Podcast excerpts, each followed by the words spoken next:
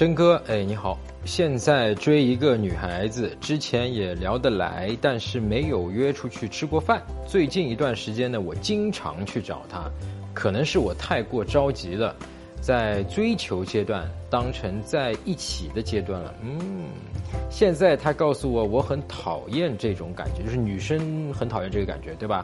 就不怎么和我聊天了，我应该怎么办？好，第一步呢，你首先啊。先不要再去找他了。那么，所谓女生讨厌的这个感觉是什么感觉呢？其实就是我们一直讲的需求感，对吧？就是你跟他呃一直在说，哎呀，我好需要你，我现在好像就没有你我就难受，对吧？我说起来好像是我想你，我爱你，但其实是我要蹭你，对吧？我要蹭你的关注，你给我一点关爱，给我点关注，你跟我说说话，对我热情一些，这是我现在需要的。那么这个时候就变成什么呢？你对这个女生就产生了需求感，而这个需求感肯定是过度的。啊，如果不过度，女生是不会讨厌的。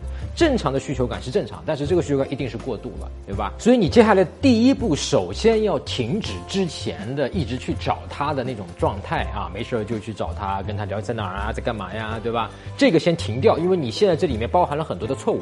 在你把这些错误全部一个一个识别出来、纠正过来，先不去找他，对吧？有一段时间的冷静期，冷一段时间，这是一个正确的做法。然后有些哥们会问说：“哎呀，我冷，比方说一个礼拜，他会不会？”忘记我呀，对吧？很多哥们有这个担心啊。我现在告诉你，绝对不可能的啊！